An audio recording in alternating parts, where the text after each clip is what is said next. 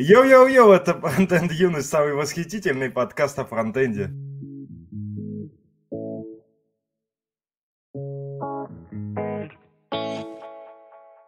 Закрываю дверь квартиры, отключаю все мобилы. Недоступно для дебилов, потому что я влюбилась в тебя.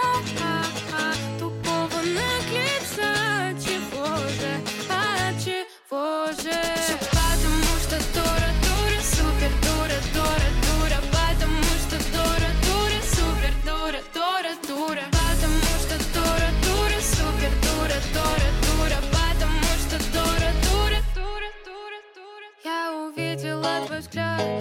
заостренным на мне Ты рукою помахал, я помахал в ответ Ты пошел ко мне навстречу, это было так глупо Ведь за спиной моей стояла твоя подруга. Все Иду в, наш, в наше хранилище патронов. И у нас как минимум их два. Это Кристина Волосюк и Кирилл Приходько. Пух-пух-пух! Спасибо им за это. Ну чё, кто там темы готовил? Конечно же, никто.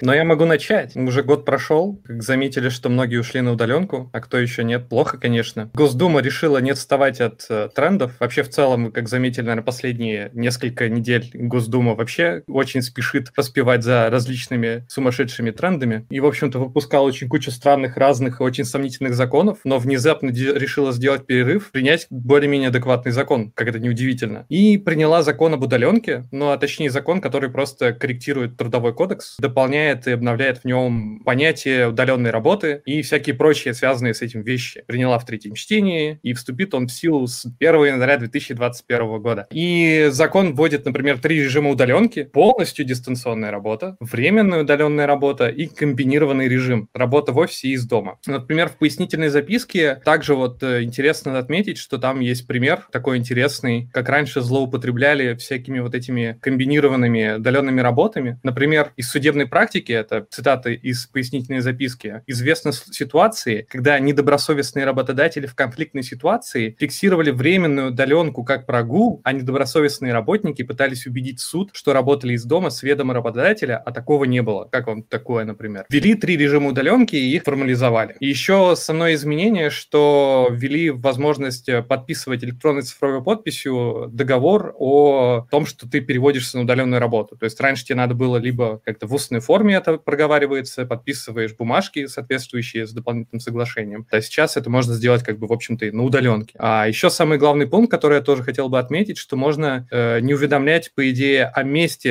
этого самого рабочего удаленного места. Раньше в Трудовом кодексе было указано, что ты, в общем-то, должен уведомить, где это твое удаленное рабочее место находится. А еще работодатель сможет уволить удаленного сотрудника, если тот не выходит на связь в течение двух рабочих дней без уважительной причины. Два раза не пришел на стендап, и давай-ка, парень, на третий уже не приходи. Норм тема. И как-то так. Там Э, еще было какое-то право на оффлайн. Э, Вот тоже видел какое-то такое правило. Вот еще перевод работы, работника на удаленку не основание для снижения зарплаты, что важно, говорится в законе. Также закон предусматривает оплату командировок дистанционным работникам. Да, про оффлайн что-то как терялось. Я вижу только вот ну, выдержку из T-Journal. Что-то было такое, что типа у тебя есть возможность э, как бы просить оффлайн, даже если требуется онлайн. Ну, как бы у тебя есть такое право. Видите, какие хорошие законы у нас в стране-то принимаются. По удаленную работу вспомнили конец года. Настоящее электронное государство, прям как в Эстонии, да?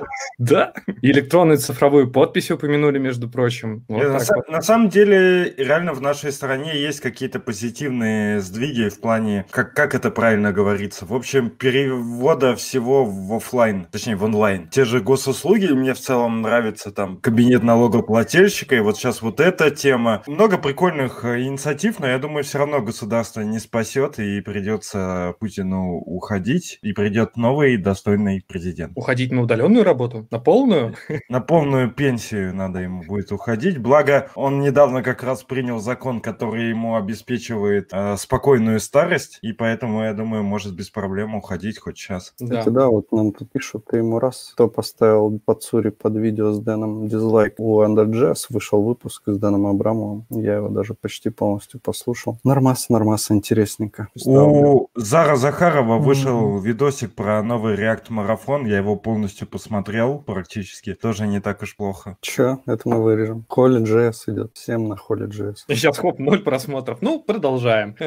Мавр сделал свое дело, Мавр может продолжать говорить. В общем, да, год прошел, мы уже год на удаленке, и теперь мы следующего года законно, полностью законно можем работать на удаленке. Хотя и до этого тоже, в принципе, вполне легально работали. Я могу по поводу удаленки сказать, что все равно а, вот эта удаленка, она более-менее разная получается. То есть вот по восприятию у меня разные этапы. Первое, когда все сыканули где-то с марта, прям сидели дома все. Тогда прям там месяцок я дома посидел, потом все там выходили в перчатках ночью, чтобы никто не заметил, там мусор выносили и так далее. Потом вот опять же президент сказал, что все хорошо, пандемии не было, но мы все равно все почему-то из дома работали. А потом она вернулась, но всем уже как-то сейчас похуй стало. То есть вроде сейчас хуже, а ну, ведут себя все более раскованно, чем в начале сезона. Вопросик, болели мы ковидом. Вот Саня машет ручки, болел. Да, переболел херней. Остальные вроде пока не болели. Но мне вообще нравилась эта романтика. Я хочу, чтобы, может быть, вернулась даже все вот к самому началу, когда ты такой сидишь дома в панике, у тебя куча домашних дел, никуда не выходишь. Ну, типа, прикольно, когда тебе все внешние дела отменяются, и ты можешь наедине с домашними делами остаться и с собой и подумать о жизни, обо всем. Никто тебя не ебет. Че, Алексей, сырки завезли в офис Яндекса? Ты у нас единственный теперь, кто там остался. Все-таки я работаю в Юмане, или правильно? Э, в Юмане. Никто не знает. Юмани находится в том же БЦ, что и Яндекс, но на разных этажах. Поэтому могу сказать за нашу компанию, у нас сырки не видел, но, но я был на выходных. Э, я там за вещами, которые еще в марте оставил, заходил. И в целом там всякие шоколадки, печеньки, все в одноразовой, вот в упаковке. То есть, э, чтобы руками никто не мог там потрогать, и ты потом это не проел. То есть все в упаковочке. Такое вот событие в нашем фронтенд сообществе произошло. JS? Нет, сначала зарелизили VS Code Stories, плагинчик со сторисами для VS Code. Там можно было поставить его, и у тебя в отдельном таком окошке вместо левого этого сайдбара, ну или у кого-то он справа, видимо, там показывались сторисы всех э, людей, которые их там записывали. Можно было нажать на чувачкам или девушку и посмотреть, как э, этот человек набирал код. Записывается, и потом ты live того, как он записывался, смотришь. Там произошла такая история, что туда напихали порнухи какой-то, гифок с порнухой, и они боролись-боролись с этим, а потом каким-то образом он за 9 тысяч долларов продал этот плагин, и я не знаю, что там вообще с ним произошло дальше, я так думаю, что мало чего хорошо. Продал плагин тем, с кем боролся, он такой думает, а что я буду типа с порноиндустрией бороться и с этими дебилами? Продам-ка я им просто плагин, и все. Я типа не виноват. И при деньгах, мне кажется, норм тема. Угу. Я, кстати... Нет, он тут продал программисту какому-то Роналду бренду. А вы видели, что есть аккаунт, который, типа, чуваки обходят алгоритм алгоритмы Инстаграма и показывают члены. Ну, я видел только то, что чувак подпихивал в суп. Ну, типа того, да, там, да, там сбоку, сбоку член есть. Я могу оставить потом в шоу-нотсе, или как это принято. Подпихнешь что-то в шоу-нотс? Да, член оставлю. Заблочили чувака, ну да. Сейчас я посмотрю. Тут на самом деле два момента. Мне что-то тут вспомнилось, что тут Твиттер же тоже недавно пошел, так сказать, по этой косой тропиночке и выпустил своим релизом новым в лице, это типа тоже сторисы, только в Твиттере. Кажется, что это было лайка будет жить совсем недолго, но посмотрим. А второе, мне кажется, надо продолжать эту замечательную тему с э, медиа в коде, в VS коде. Нужно продолжить темами типа код-рулет э, или нечто подобное. Мне кажется, вполне прикольно, когда такой развлекательный вокруг кода контент э, у тебя прям в коде, в VS коде. Надо же чем-то пятиминутки между перерывы между кодами заполнить. Пятиминутки, Между прочим, для Петра Мезина прекрасно интересная идея нового плагина для VS Code. Это чтобы каждые 40 минут прерывался VS Code и запускался новый выпуск 5 минут сам автоматически. В Абе появилась возможность э, делать совместные комиты через комментарии. Ты указываешь, типа, чувака, который с тобой работал вместе над этим, и GitHub показывает прям, что несколько людей комит сделали. Так, это старая же фигня, это же этот комит они. То есть ты и раньше мог мета-информации в дополнительный комиту приписать, типа, кто автор кода. Я забыл, как эта штука называется. Внешняя же, это Ну, они гитовая. добавили поддержку в, в, это- в свой софт гитхабовский и ну, на сайте. А, да, мне казалось, уже 200 лет эта штука работает. Ну, в смысле, вообще прям очень долго, прям очень много времени уже. Мне кажется, я лет года три назад видел, давно-давно. Нас спрашивают, смотрели ли мы IT-шоу Night и звали ли нас туда. Нас точно туда не звали, и что это такое, честно говоря, я даже нагуглить не могу. Похоже на рекламу, да? Там тоже Зар Захаров участвовал, насколько я знаю. И по IT-шоу Night я нашел только какую-то дичь. It's Show Night. Введи Россия. Не найти, не гуглится это. Кидай ссылку, посмотрим. А кто-то попробовал вообще, посмотрел этот VS Code Stories? Я даже не успел, на самом деле. Да, я смотрел. Да. Ну, вот я говорю, там, типа, жмешь на какого-нибудь сторис, и тебе показывается, как код набирался какой-то. Ну, там в основном срань, конечно, всякая была, ничего интересного. Может, кто-то там записывал какие-то длинные сессии, как он программирует, но вот я так вот потыкал, ничего не нашел особо. Ничего интересного, прям как сторисы в Инстаграме. Мгм. Я попросил бы. Что? Как сторисы в Инстаграме. Алексея. Меня что-то сторисы совсем не воодушевили. Мне вообще очень сложно заставить поставить новый плагин на VS Code. Я даже на PHP иногда программирую, и то я типа без плагина. Мне просто пишут, что на Holy.js сегодня технические проблемы целый час были. Не смог э, закончить мысль. А там же, я так понял, Amazon падал, может быть, из-за этого. Amazon, да, он днем, правда, падал, даже раньше. Как пишут мои анонимные источники, работала залупа с человечками, но не трансляция. Хоть что-то. Наверное, та залупа, которая в инстаграм-аккаунте. Там же удалили, и теперь негде работать, она типа переместилась. И, в общем, я даже для CSV не могу поставить плагин, настолько мне типа впадло этим всем заниматься. Хотя в VS Code это жутко удобно, тебя м, можно очень быстро это сделать. Нас спрашивают, когда использовать get static props, а когда get server side props в Next.js. Лох, документацию смотрел. Я не знаю, я не пользуюсь Next.js. Что скажете? У него там в конце еще, по-моему, документацию смотрел. Я просто уснул, я подумал, что это React, а это типа нормальная тема. Но я все равно не знаю ответа. Я же не знаю, потому что JS не пользуюсь. Я могу только там гипотетически предположить, а это будет неправильно, очевидно.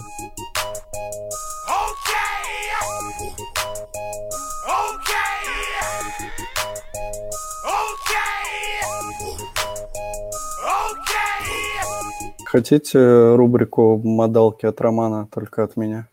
Ну, что поделать, давай. Не смог победить такую штуку, пошел другим путем, но все равно интересно. Есть React-компонент большой довольно, сложный. И в нем рендерится другой React-компонент. Тот React-компонент, который внутри, у него все четко. Он через мемо обернут, то есть не должен там перерендериваться. Все пропсы, которые в него приходят, как я узнал, массивы и объекты, они, ну, понятное дело, всегда как бы меняются, да. Они через use мема тоже туда направлены, соответственно, они не меняются. А Все функции, которые принимает этот компонент через use callback, сделаны с депсами там и так далее. То есть, либо все четко, компонент не должен перерендериваться, но когда его родитель перерендеривается через useState, ну, через, да, через useState, все равно перерендеривается и тот компонент, который вообще не должен перерендеривать. Вопросик, куда покопать, я что-то не раздуплил. Покопай в компонент didmount. У нас такого говна нет. Функциональные компоненты, Алексей. Ну 2К, и ебись 2К20 таким уже никто не пользуется. Возможно, только на курсе Зара Захарова.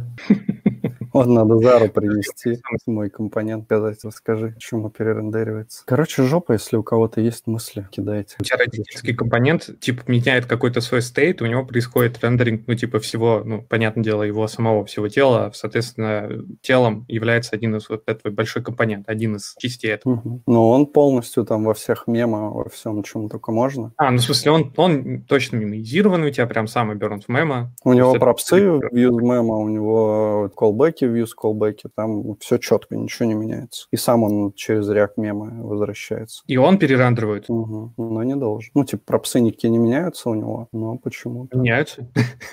это, же, это же очевидный ответ на этот вопрос. Открой же React DevTools, посмотри причину рендеринга вот этого. Ну, так он перерендеривается, потому что родитель перерендеривается. Ну, обычно он показывает как причину, ну, типа, какое свойство поменялось, все такое. По крайней мере, когда я Ну, последний раз юзал DevTools. Возможно, я что-то не видал там такого, надо посмотреть. Вот и ответ на вопрос. Get static props, когда обновляешь данные за сутки с интервалом, допустим, если у тебя пользователей за день много, и можно показать одно и то же, не знаю. Ну, это такой частный ответ, понятно. Get static props — это, видимо, данные, не привязанные контекстом к запросу. Наверное, так. Запрос не зависит. Вот нам говорят, скоро будет Advent of Code, и будем ли мы участвовать. Что это такое? Насколько я знаю, это набор заданий, которые каждый день появляются, по-моему, в течение какого-то времени, и тебе нужно задачки решать и соревноваться с другими чуваками. Вообще, довольно популярная тема, в ней много кто участвует, и я вот не знаю, если время будет, я бы, может, тоже бы поучаствовал, но не уверен. У меня не будет времени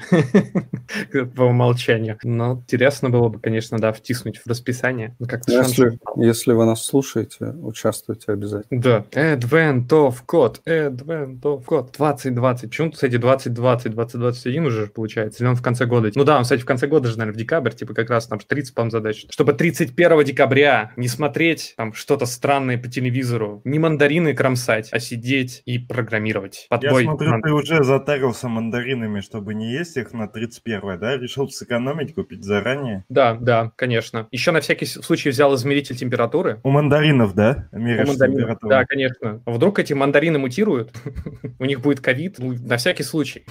Ясненько. Я вот что могу посоветовать Александру. Нормально пиши, нормально будет. Александру из Санкт-Петербурга, я так понимаю, да? Во-первых, во-первых, вспомни принцип разделения ответственности. Твой компонент, как ты сам сказал, он сложный, а значит, с ним что-то не так. И пусть э, пишут на реакте верстальщики. Ты же серьезный программист. Пиши на ты? Эмберджесе. Ну.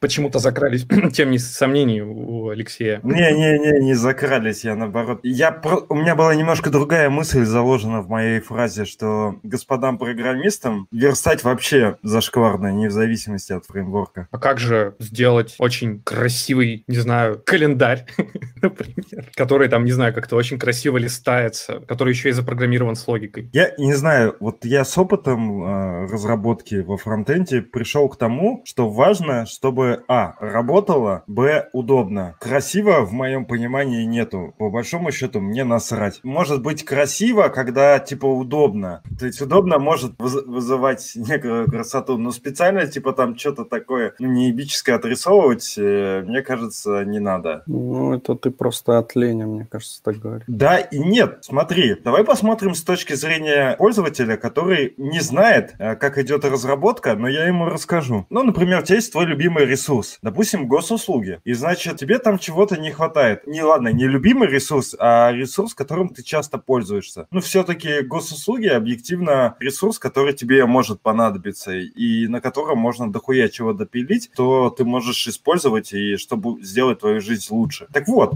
э, разработчик э, на госуслугах может за, не знаю, там неделю, две недели сделать охуенно красивый интерфейс, либо сделать простой интерфейс там за неделю, там три дня, и чтобы он работал, а за освободившееся время еще допилить дохуя другого функционала, другой функциональности. И что тебе как пользователю будет удобней? Больше функциональности? Возможность платить за налоги, записаться в больницу и записаться в налоговую? Или чтобы у тебя была охуенно красивая запись только в налоговую, а все остальное Да как бы придет через месяцок? херня, это все у тебя интерф- в интерфейс заложена функциональность того, чего ты представляешь пользователю. Вот, допустим, у тебя есть онлайн аудиоредакт, к примеру, и что ты выберешь, чтобы ты мог, например, скроллить и зумить на тачпаде, или пока стрелочками подвигаешь, но зато можно там, не знаю, но- новую какую-то фичу. Наверное, тебе в первую очередь будет удобнее. А, е- а если, Саня, вот у тебя нет на сайте плеера, и ты мне завтра выкатишь вот этот э, дерьмовый плеер, но я смогу посмотреть свою трансляцию финала Лиги Чемпионов, либо ты мне через две недели выкатишь, блядь, со скроллом. Проскроллить же надо все в конце концов. Но Я хуёвый пользователь. Я вот, когда мне надо было, я сам в консоли допиливал функционал для плеера. Не, погоди, ты не хуёвый пользователь тогда получается. Я просто вспомнил другую картинку, где чувак берет стакан воды и типа не знает, как его пить, вот так вот что-то делать, вот так вот. Вот это вот для меня пользователь. Я хуёвый в плане того, что я не жалуюсь на проблемы, а решаю сам. И, соответственно, другие пользователи за меня могут потенциально страдать. Кажется, за мега красивыми интерфейсами часто скрывается стрёмный UX. То есть должен быть UX крутой, прям понятный, в который ты даже не задумываешься и перетекаешь туда, куда тебя ведут, например, покупки товара. А как это отрисовано, уже похеру, потому что ты и не заметишь в идеале, и в идеале оно и правда будет выглядеть красиво и легко, потому что когда я захожу, а там какая-нибудь ебанина переусложненная, ничего не работает, а потом ты тыкаешь, например, в input, а у тебя input, он даже не email type, то есть какой-нибудь iPad мне не подсказывает мой же email, чтобы я в один клик его добавил. Мне надо печатать. Я думаю, нахера вы это все говно тогда рисовали, чуваки, если вы даже не смогли, наоборот, в какие-то элементарные, простые UX-овые вещи. Поэтому я больше тоже за это. И мне кажется, лучше закопать тонну времени во все это, чем в какую-то красоту. Потому что никто не, не закопает одновременно время и в красоту, и в нормальный UX. Я думаю, Но... таких кейсов практически не бывает. Тут ты, Роман, немного путаешь понятия, потому что сделать input, в котором можно будет ввести email, должен ты, а не дизайнер. Это да, должна э, сделать команда. Это должен успеть проверить QI. Э, дизайнер должен тоже в идеале о таких вещах думать, потому что это UX. И я могу это не, не сделать, потому что я, блин, сидел и выдрачивал два пикселя каких. Поэтому я тупо это и не сделал. Из-за наворота требований база теряется и может быть даже сделана херово. Ну, то есть, реально... Короче, я-то вам говорю не про это, я говорю про то, что то, что я делал, это, ну, типа, основная функциональность. То есть, по сути, у меня есть там, грубо говоря, табличка, и есть, когда в табличке жмешь на строчку, открывается сбоку сайдбар такой. Когда я жму на табличке, я обновляю стоит компонента, открыв... ну, чтобы открыть сайдбар, да, открывается сайдбар, и в этот момент перерендеривается табличка. А так как отдельная тема, что у нее есть там какое-то свое состояние, она как бы, ну, грубо говоря, позиция таблички, где ты в ней проскроллил, она сбрасывается. Даже если... Так я не знал, что мы твой какой-то. Я вообще не на тебя наезжал, если что. Я просто как бы так это ну, новую тему начал. про сложность. Не-не, я разное. Мы про красоту затираем, и я даже не помню, откуда это взялось, а не про сложность. Сложность можно, может быть и в некрасивом компоненте. Это я просто про то, что просто из своего опыта некоторого говорил, что можно менять приоритеты. Это, в принципе, один из подходов в разработке, что выкатывать тот функционал, который у тебя готов. Можно выкатывать больше функциональности и меньше накруток. Ты можешь делать, вот как я говорил, какой-то функционал, там, не знаю, регистрацию в ГИБДД, но можешь ее сделать еще мобильную версию,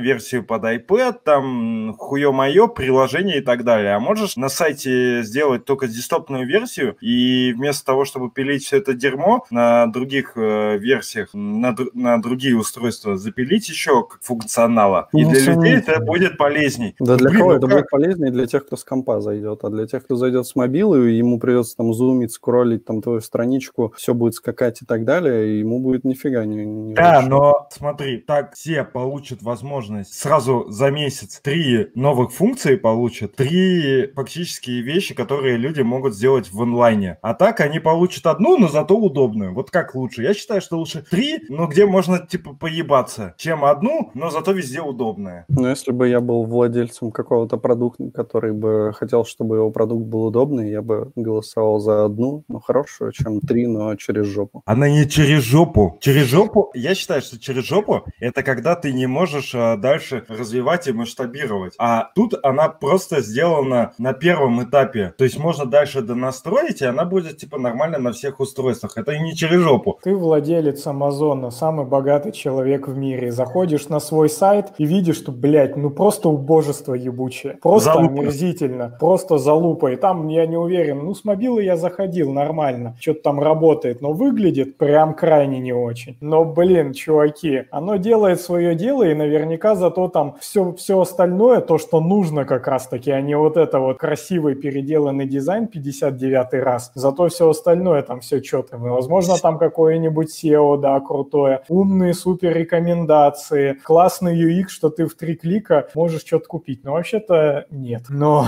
тем не менее, все равно главное, что они, значит, на что-то другое сосредоточились. А какой-нибудь там интернет-магазинчик, который там выдрачивает свой дизайн, заказывает разработку и полгода его пилит в какой-нибудь IT-студии, потом мега красиво, он, по сути, все равно свою задачу так никак и не решает, потому что если чувак хочет купить этот товар, он купит даже на убогом сайте. Ну, как бы не на совсем, но не на таком прям взрывном он должен быть. Так Симоненко то же самое рассказывал же, что они сделали сайт HTML Академии, сначала хотели сделать красиво, а потом э, положили хер и сделали так, чтобы он заработал, чтобы можно было как можно быстрее э, запускать студентов студентов, чтобы они могли там работать. И только уже после того, как они стали ну, зарабатывать, как стали к ним приходить студенты, они стали там что-то допиливать, редизайны и так далее. Но это же фактически KPI, твой деньги твои от этого зависят. Они не от красоты зависят, а от того, может ли пользователь получить то, зачем он пришел. И, кстати, Слишком пример... однобоко ты мыслишь, потому что есть обратная Да, но ситуация. пример, например, с госуслугами, что госуслуги, у них нет конкурентов. это монополист, вот именно, Да. им как бы насрать. Ну вот, Я, если я ты бы там... на их месте так же бы делал. А Надо- если тебе нужно, например, презентовать э, свой продукт, чтобы его кто-то там купил, допустим, или вложил в него деньги, наверное, тебе все-таки важнее, чтобы у тебя еще и все было четко. Все зависит от продукта, от э, его конкурентных преимуществ. То есть, если твой продукт, опять же, дешевле, чем на рынке, то, в принципе, по хуям, какой у тебя сайт, его все равно купят. Все зависит от тысячи ситуаций. Если у тебя инвестиции на ближайшие 9 месяцев, то, ну, наверное, тебе желательно запустить какой-то MVP, а не выдрачивать там дизайн, да, и как-то уже опробировать, начинать как можно раньше, начинать опробировать свои гипотезы. Или вот у меня все, все пример могу привести про себя, что и ты хочешь сделать бложик, допустим, чисто теоретически ни с чем не связано, называется Мария Машин. И ты вместо того, чтобы писать статьи, ты сидишь, пишешь на Gatsby, потом, блядь, хуево, на Create React блядь, хуево, и переделываешь тысячу раз какую-то левую херню, а не делаешь то, что ты вообще хотел делать в принципе, да? И это один из каких-то видов, видимо, прокрастинации, как это выговаривается. То есть ты просто бездельничаешь, ты на самом деле не хочешь ни хера делать, но ты закрываешь это тем, что, блин, ну что-то еще не готово, давайте-ка за- запилим новую главную. Так до бесконечности можно сидеть. Нужно как, как можно быстрее выходить на какой-то первый MVP, проверять гипотезы и делать из них выводы. А до идеала доводить можно уже, мне кажется, позже. Ну, это понятно, да.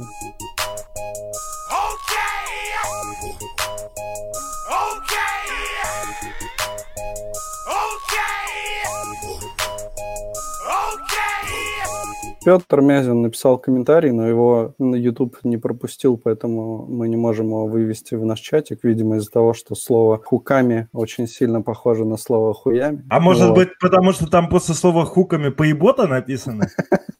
Ну, может быть. Ну, короче, говорит, непопулярное мнение. Функциональные компоненты с хуками – полная поебота. Источник непредсказуемых багов – худший DX ever. Я, на самом деле, отчасти согласен, но когда ты уже привыкнешь, когда ты напишешь кучу-кучу поеботы вот этой вот, тогда все вроде приходит на- в нормальное состояние, когда ты уже знаешь, как это все работает. Ну, ну, ты же привыкаешь-то к тому, как писать это, но ты же не можешь все равно в голове удержать. У тебя же вот эта сложность взаимодействия всех этих эфе- эффектов в зависимости от изменений состояния, и ты же все равно в процессе дебага в голове начинаешь прокручивать, если тебе что-то идет не так. Так остается, что типа не стали проще от этого компоненты в целом. Они стали проще по написанию. Это действительно, это факт, блядь. Никто, блядь, класс сейчас не будет в здравом уме писать, кроме, извините. Но, блин, все равно в итоге дебажить все это дерьмо все равно приходится и, страдать. Ну, ты можешь написать меньше компоненты с меньшими состояниями, но все равно ты схватишь, что у тебя где-то сверху повалится что-то вниз, и все равно у тебя эти эффекты, они могут быть вложены, ты их начинаешь декомпозировать, все равно это все превращается в полную дробудень. Не знаю, мне кажется, норм, ну, то есть все равно значительно упростило, а если какие-то траблы, что суперсложная логика, также решать, по сути, как всегда это и решалось, выносить какие-то более понятные, семантически осязаемые вещи, ну, то есть там пачку юз-эффектов, которые делают в какое-то там определенное направление, определенную работу, ну, в какой-то хук, который будет иметь определенную семантику и понятно, что именно в нем происходит. А если Ну, ты типа понимаешь, взять что в нем... говна и вынести вот во двор. Типа ну, того и и- обозвать это как-то. Ну, у тебя будет от сквозняка открываться дверь и периодически с этой кучей наносить. Так это же программирование и есть. Когда у тебя есть куча говна, ты начинаешь его делить на типа более ну понятные кучи говна. Это все равно, если рассматривать тезис про DX решение, как DX решение, это все равно отстой. Как? С точки зрения написания кода классно, с точки зрения поддержки не классно. Это, короче, не стало чем-то таким, знаешь, этим гралем, который прям вот решает проблему сложности. Это просто другой подход, который также отстойный, как остальные все пока что. Тоже программирование, прям то же самое. Нет, Нету Грааля, это всегда согласен. подход. Э, Это можно было красивее решить. Просто это решение было бы сложнее. Это было бы там не такое изящное, там не функции. И оно было бы поддерживаемое. Но DX написание он был бы сложнее. Потом был бы Да. понятнее. React для тупых. Это примитивный фреймворк, и поэтому, да, по- само вот это решение, оно дерьмовое, но зато оно понятно любому, и поэтому его приняли. Нет. Хера оно А непонятно. Vue.js непонятно тогда, никому. твоей градации тогда Vue.js для кого? Н- Ниже, тупых это кто вообще? Я, кстати, хотел бы сразу расставить все точки над «и». Я ничего против тупых не имею и не хочу оскорбить их чувства. Нормальные ребята. Еще копилочку к тому, про что я говорил, Фрач говорит, что, оказывается, есть для отлавливания ререндеров такая штука, как why did you render или hook use why did you update. Я сталкивался, просто у меня в силу того, что мозги уже не соображают, я даже забыл что-то подобное. Ну, я только не с таким, наверное, сталкивался, но я использую React Use, есть такая библиотечка, просто помойка, как ладаш всяких хуков, и там наверняка тоже что-то такое было у меня, я использовал. Но это, да, прикольные штуки, они действительно могут оказаться полезны и более удобными, чем более нативные способы там в дебагере что-нибудь пытаться отловить и так далее. Как консоль-лог, короче. Мгм. Консолок вообще Старый тема. добрый. Еще к нам пришел Дима Гапонов, который является, между прочим, нашим спонсором на Ютубе. И Алексею сказал, что дизайнеры обидятся за красоту. Извинись. Да. А, Приношу извинения дизайнерам, хотя не считаю, что их обидел. Ну, в смысле, что на- а, в современном мире в вебе дизайнеры становятся уже UX-ерами. У нас в компании дизайнеры и UX это примерно одно и то же. И цель человека, который рисует интерфейсы, все равно в первую очередь это удобство, а не рюшечки там какие-то. То есть раньше же лет 10 назад дизайнеры вообще могли рисовать такой дизайн, как будто они художники, а за- забивали на удобство. Сейчас, если посмотреть, весь интерфейс, который мы видим в популярных сервисах, он довольно лаконичный. Тоже там э, Facebook, ВКонтакте, Twitter, Телега, тот же StreamYard, которым мы пользуемся. Там все максимально просто. Белый фон, а одинаковые синие, красные кнопочки зелененькие, шрифты зачастую дефолтные, никакого там, никакой херни, скруглений вообще по минимуму, фона нету, чтобы грузилось быстрее. Поэтому, мне кажется, дизайнеры не обидятся, потому что, в принципе, мы все делаем нашу работу для пользователей, и поэтому мы как бы в одно направление движемся. Обидятся только плохие дизайнеры. Обижаются только плохие люди. На обиженных что? возят, говорят. Хочу вкинуть тему, пацаны. Давай. Она масштабная на самом деле, но я попробую ее свести буквально к нескольким позициям и не развивать всю мою глобальную концепцию. Просто конкретный вопрос начну с вопроса, потом поясню пару моментов. То не кажется ли вам, что вообще самая заебись профессия ближайших лет, да, вот как фронтендеры выстрелили, ну, например, там сколько-то там лет назад, или вообще веб выстрелил сколько-то там лет назад, и вот сейчас дизайнеры что-то там рисуют, но самое пиздатое — это быть гейм-дизайнером в каком-то широком смысле, и в более точечных это вот всякая там гейм-история, но еще более точечно это просто некий 3D рисовать какие-то рендеры, да, которые потом используются в играх, используются в каком-то видеоконтенте и так далее. Потому что в целом все туда куда-то идет, VR, AR, игры по 5G начнут передаваться, то есть еще больше все начнут играть в игры, да, которые просто у тебя по облаку уже летают, у тебя вообще точка входа просто всегда под рукой моментально. И плюс еще все в целом уезжает видеоформат, вот подкаст, конечно, крайне, крайне старый формат, да, но все уходит от книг, статей, от всякой этой истории в видео, там тоже нужно обслуживать эти интересы видео моушен дизайна и всякого такого. Не кажется ли вам, что вообще типа заебись тема, это как раз просто, если ты научишься в каких-нибудь типа блендерах или что там еще есть в подобных различных 3D штуках херачить модельки, то ты вообще точно с голоду не умрешь еще при нашей, в общем-то, жизни. А вот если ты, например, дизайнер интерфейсов веба, ну вот я бы на их месте немного бы очковал, откровенно говоря, даже больше, чем фронтендеров. Ну, потому что это как бы чуть-чуть может уйти на третий план достаточно скоро, когда ты начнешь не то, что с мобилы, сейчас как бы все в мобилу перетекает, да, и мобилы уже более там массовые, чем за десктопом все время свое проводят. Так все уедет, когда когда-нибудь вообще в видео, потому что это будет VR-очки и всякая херня, и тогда уж там точно никакой верстки. Да, останется. Почему? Все равно же эти супер интерфейсы из будущего надо как-то рисовать. Так ты их и будешь рисовать уже не вот этими способами, а по факту ты должен будешь, ну, какой-то рисовать 3D, и это совсем другие интерфейсы, которые делаются в других. Ну, например, Unity, вот я больше, наверное, даже вот не про блендеры всякие, а Unity, что на Unity ты, блядь, можешь сейчас делать все, что угодно, мне кажется. Даже и сайты ты можешь, блядь, херачить в Unity. И, может быть, вообще есть смысл, типа, прикольно шарить Unity, потому что уже просто все остальное никому не надо. Да хрен его знает. Ну, мне кажется, что Unity-то, ну, в любом случае было бы полезно, ну, какие-то такие толзовины изучить, потому что вот я когда, когда мы еще в курилке в Яндексе обсуждали то, что надо сделать игру с поездом, помните? Вот я, я тогда... я не помню. Да где, типа, включать-выключать свет надо.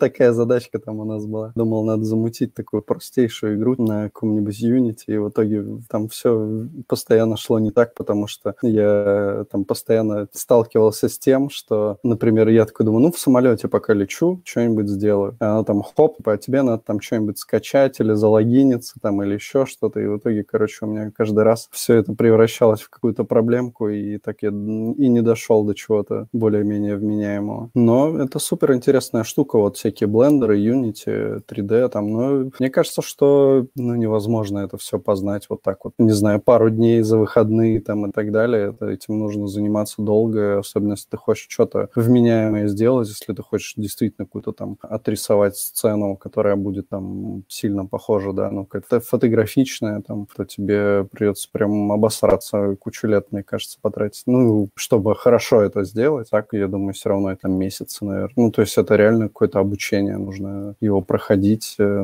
нужно много времени и сил потратить на то, чтобы что-то сделать. Так что, ну, хрен его знает. Мне кажется, дизайнеров это не заменит в ближайшем будущем. По крайней мере, те дизайнеры, которые нас слушают, я думаю, что не доживут до того времени.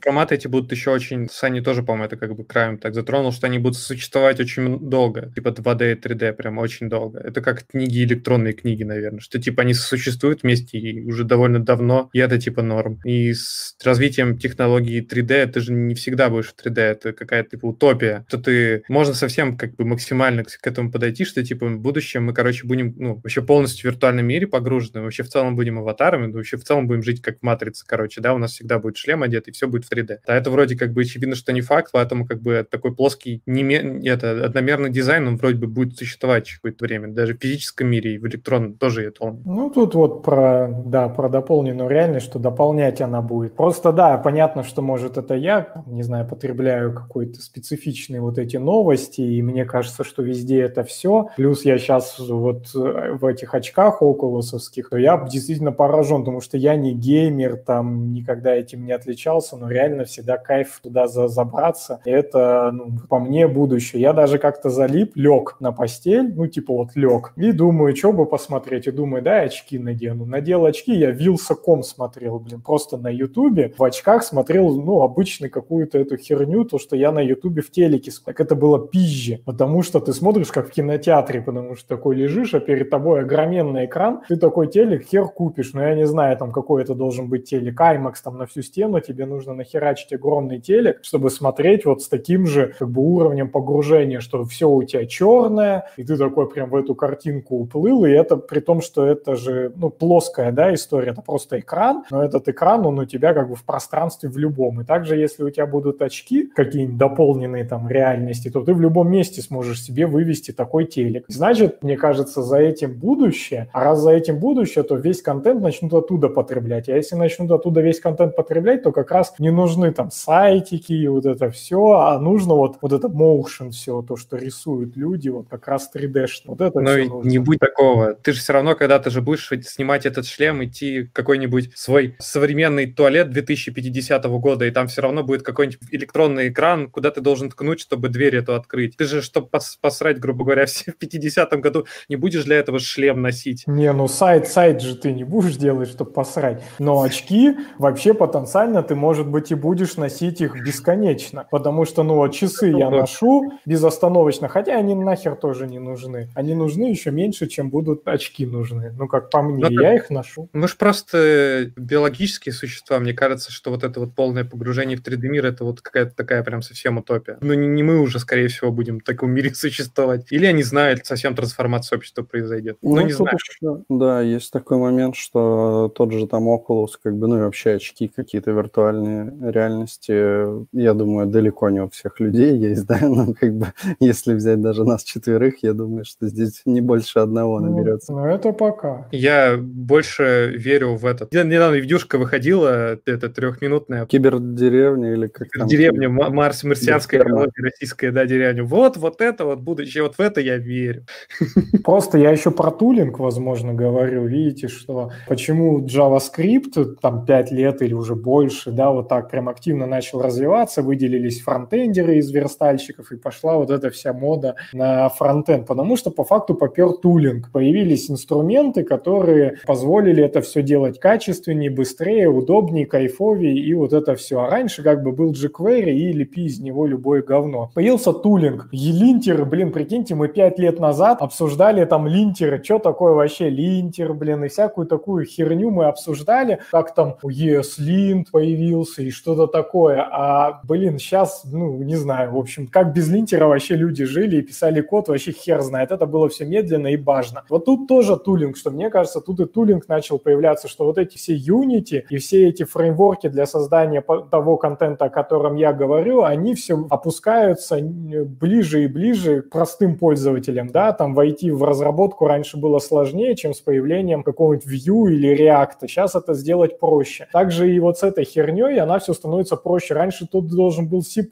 там изучить, как М. ботанка, чтобы писать игры, а сейчас Слушай, кнопки нажал в тоже- Unity и все. Ну, я утрирую. Как в Unity у меня писали как бы дипломные работы чуваки, одногруппники, и это уже было пять лет назад, даже, ну, больше получается, и там как бы тоже все было на уровне. Пишешь дополнение на шарпе, но так-то основные какие-то сценарии игровые, вот эти все, логи- логику ты можешь моделировать, там какие-то есть схема тулы вот эти вот. И это, то, ну, это как бы очень долго уже этим технологиям. Не, понятно, но в смысле она, того, еще, она еще ближе. Она лучше и лучше становится, и ближе и ближе. Э, При этом другой пример могу привести, чтобы Алексея в дискуссию включить. Инвестиционные игрушки ваши, я этим еще в школе занимался, ну только не на настоящие деньги, но я занимался этим дерьмом в школе. Но тулинг был максимально убогий. А сейчас тулинг такой, что ты в телефоне зашел, и я инвестор. И поэтому это тоже выстреливает. То есть тулинг очень важен, вот я к чему. А тулинг JavaScript, он как-то уже давно не развивается. Кстати, мне кажется, что насчет линтера мы общались даже, мне кажется, меньше, чем пять лет назад. Я думаю, что мы еще в подкасте какой-нибудь ESLint там обсуждали. Так что, мне кажется, он появился реально вот так вот, ну, прям на широкую массу, мне кажется, их там года три назад. Так прикиньте, как вот ребята постарше из других более взрослых языков смотрели на нас как на обезьян просто, что типа, блядь, они что, линтер изобрели, что ли?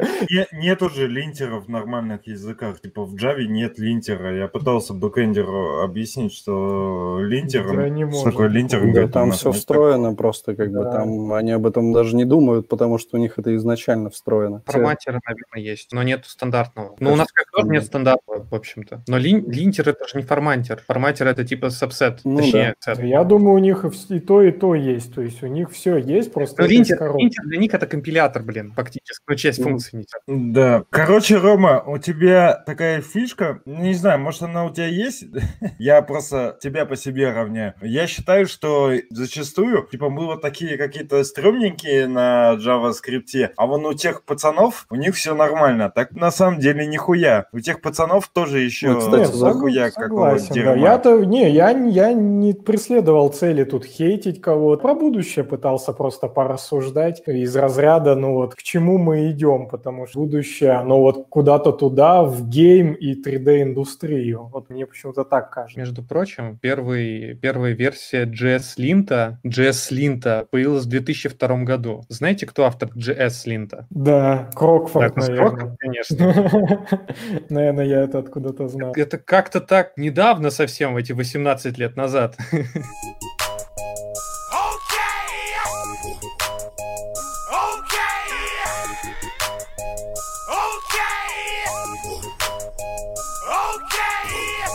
Забавная тема. У нас сейчас на работе есть такая практика по каждый день, в, ну, с утреца перед как бы началом рабочего дня, можно сказать, у нас э, есть часовая встречка, это совместное такое программирование. Ну, то есть все из команды желают типа поучаствовать в создании нового сервиса, они э, заходят на эту встречу, кто-то один начинает кодить, и ну, остальные там что-то смотрят, подсказывают, там учатся и так далее. Прикол в том, что там присутствуют фронтендеры, бэкендеры, лиды и так далее. Сегодня как раз-таки вот бэкендер у нас программировал на TypeScript, и фишка в том, что он прям удивился, когда узнал, что можно, ну, мы говорим, типа, ну, напиши console log и туда эту функцию передай. То он такой, а что у вас, типа, можно прям залогировать функции?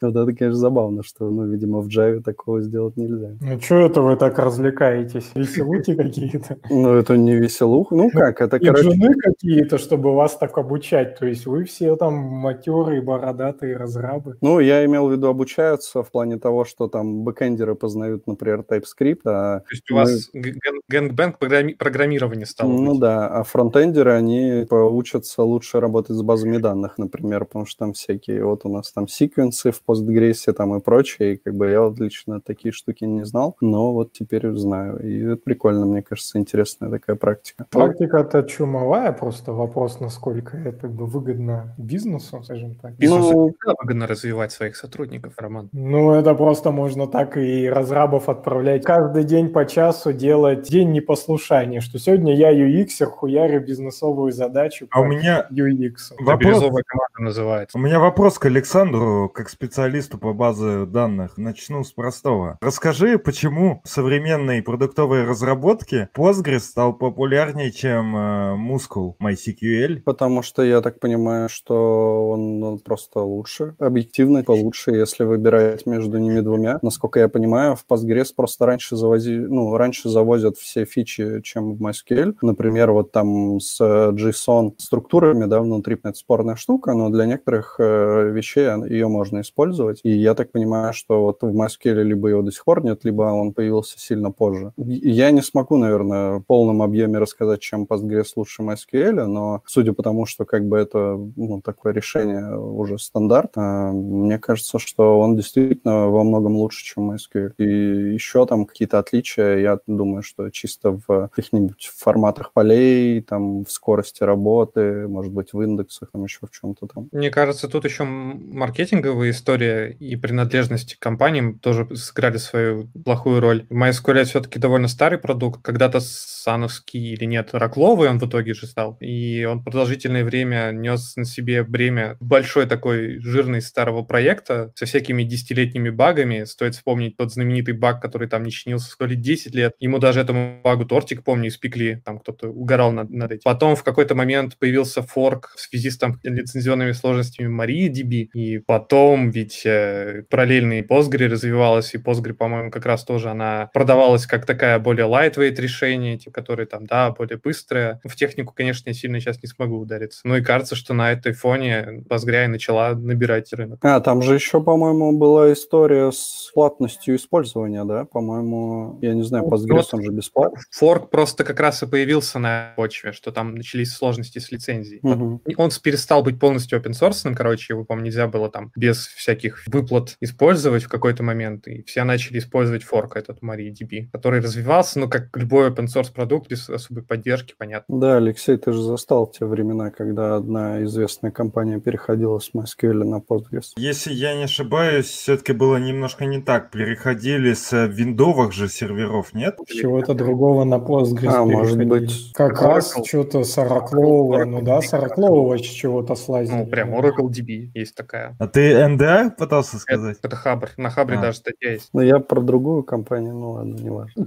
Да, это уже другая компания, да. Джон Джонс нам говорит, пишу тесты на Kotlin, до этого на Java, до этого писал на TypeScript. После перехода на Java удивило, что нет аналога ESLint плюс Pritter и стандартных правил. Ну, в JavaScript же тоже стандартных нет. Ну да, даже по умолчанию нет переноса, если заданная длина больше 100. Форматор встроен в идею. Ну да, да, вроде так и есть. Типа за счет IDE Java разработчики живут, поэтому не представляют, как можно в VS Code программировать, например. Мне кажется, конечно, да, вот эти штуки маркетинговые, штуки тулинга, они огромный вклад вносят вообще вообще в развитии чего-то. Тот же Kotlin, вчера мы обсуждали, не помню точно TeamCity или Jenkins, но где-то там только можно удобно там строить определенные пайплайны только на Kotlin. То есть на другом языке, там, ну, несколько ты, у тебя есть несколько возможностей, да, там на каких-то разных писать языках. Но TeamCity. только если, да, вот, наверное, в TeamCity, но только если ты на Kotlin будешь писать, то тогда у тебя есть там доп. фичи, которые самые, причем современные. Ну и, соответственно, ты автоматически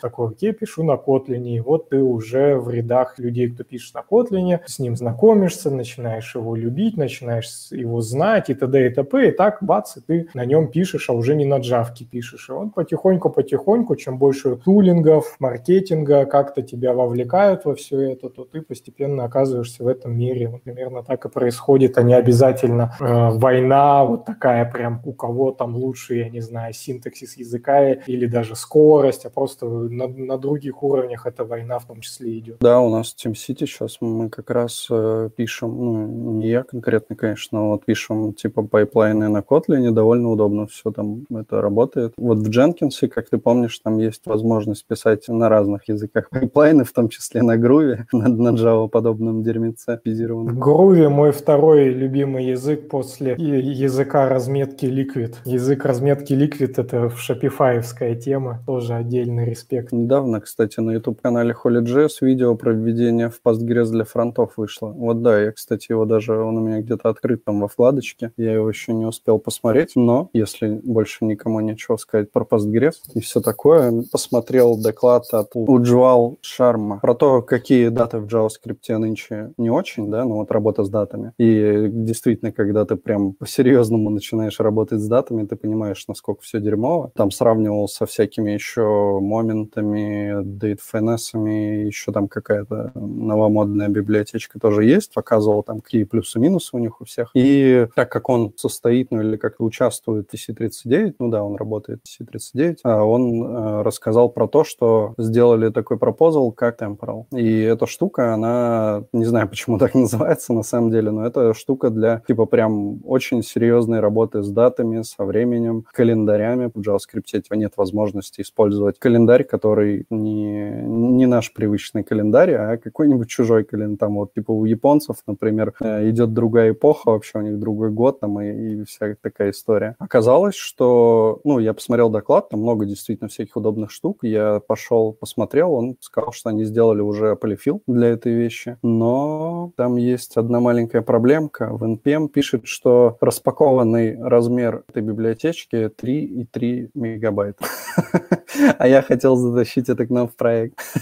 Такая вот история. Вот нам еще Джон Джонсон пишет, что для ESLint можно настроить автофикс по сохранению, и это супер удобно. И вот сегодня как раз я вкидывал в чатик, что VS Code иногда просто сходит с ума. Когда у него что-то пошло не так, он начинает вообще дичайше форматировать вообще не по каким правилам, по каким-то своим там правилам, или без вообще всяких правил начинает форматировать лютый код. И его либо перезапустить, либо, как оказалось, можно просто немного подождать минут, не знаю, 15, после чего его отпускает, и он начинает нормально форматировать дальше, если лентом, как и планировалось. Нам, между прочим, тут пишут комментарий. Валерий Васин нам пишет. Что думаете про базы данных как сервис? Юзали что-то подобное с современными веяниями серверлесс? Это становится актуально. Мейнтейнить свою базу так все, удобство, качество, цена обычно не очень радуют. Я использую SQLite. Это как SQL, только типа в файлике лежит текстовом. И можно, соответственно, держать ее прям на сервере. Удобно. И бэкапить удобно, и она прямо на сервере лежит. И то есть ты ничего там не используешь лишнего, и не надо ее там как-то супер мейнтейнить. Как ты там супер мейнтейнишь? держать, главное, на своем же домашнем. Просто подключил к роутеру и все, не выключай. Как ты будешь мейнтейнить текстовой файл? Да просто мейнтейнишь и все. Руками. Не, ну, вообще, если серьезно, то мне кажется, это такая странная затея. Ну, в смысле, наверное, можно в Амазоне поднять там какие-то базы данных, но зачем, если ты можешь подик свой поднять, и там будет базка твоя крутиться? Подик? Не ну, знаю. где там, хрен его знает, где она там находится, Нет, вот я даже я, не знаю, где она. Я нормально отношусь к решениям, когда сам поднимаешь отдельную какую-то базу на каком-нибудь, не знаю, Яндекс Облаке, Амазоне и, и прочих, точно она же у тебя будет на каком-то отдельном железке находиться, и вопрос, типа, будешь ли ты либо сам поддерживать, либо просто пойдешь и какой-нибудь DynamoDB или что-нибудь еще там против заюзаешь. Мне кажется, все зависит. В некоторых простых проектах я бы реальный и не парился, значит, этого действительно серверлess базу заюзал. Да, но если тем более там поддерживаются бэкапы, масштабирование там и всякие такие штуки, то почему бы и нет? Ну да, то есть нормальные вроде отношения. Но рано или поздно все равно придется смигрировать на какое-то свое. Если у тебя выручка ежеминутная будет больше, чем вот сейчас вот никнейм у То я вряд ли бы стал уже использовать э, серверлess базу. Когда будет следующий гость? Следующий гость будет в следующем выпуске. Уже намечено все. Будет гостей громадье скоро. В каждом, в каждом выпуске будет гость. Один интереснее другого. О, важный вопрос. Куда донатить? Донатить у нас есть сайт, называется на, по HTTPS можно зайти. Там есть ссылочка на донат. Там есть ссылочка, наверное, на Patreon, я не знаю. Администратор сайта, пожалуйста, прокомментируйте. Да, там есть ссылочка на все, что надо, и, и на Patreon, и на Яндекс Деньги, на Юмани. В Underjazz появился Дэн Абрамов, а у вас? А у нас Дэн Абрамов появился раньше, раньше, чем у Underjazz, на год, наверное, или на сколько. Если зайти на наш YouTube-канал, то там будет прям топовое видео на канале. И вот топовое видео на канале, там будет Денчик Абрамов и Роман сидеть, болтать. В штате Невада вот сидят, и в отличие от Underjazz, еще и на видео все это заснято. Идеально смонтировано и вообще шикарно. Всем, всем советуем посмотреть, кто не видел. Мы позвали Дэна Абрамова до того, как это стало мейнстримом. Сейчас вот он на Holy.js, в Under.js, а во фронтенд юности он был тогда, когда он даже вообще не знал, что это все такое. Все, всем пока. Всем пока. Пока. Ты позвал меня на встречу, я готовилась весь вечер Выбирала, что надеть, не истрепала свои нервы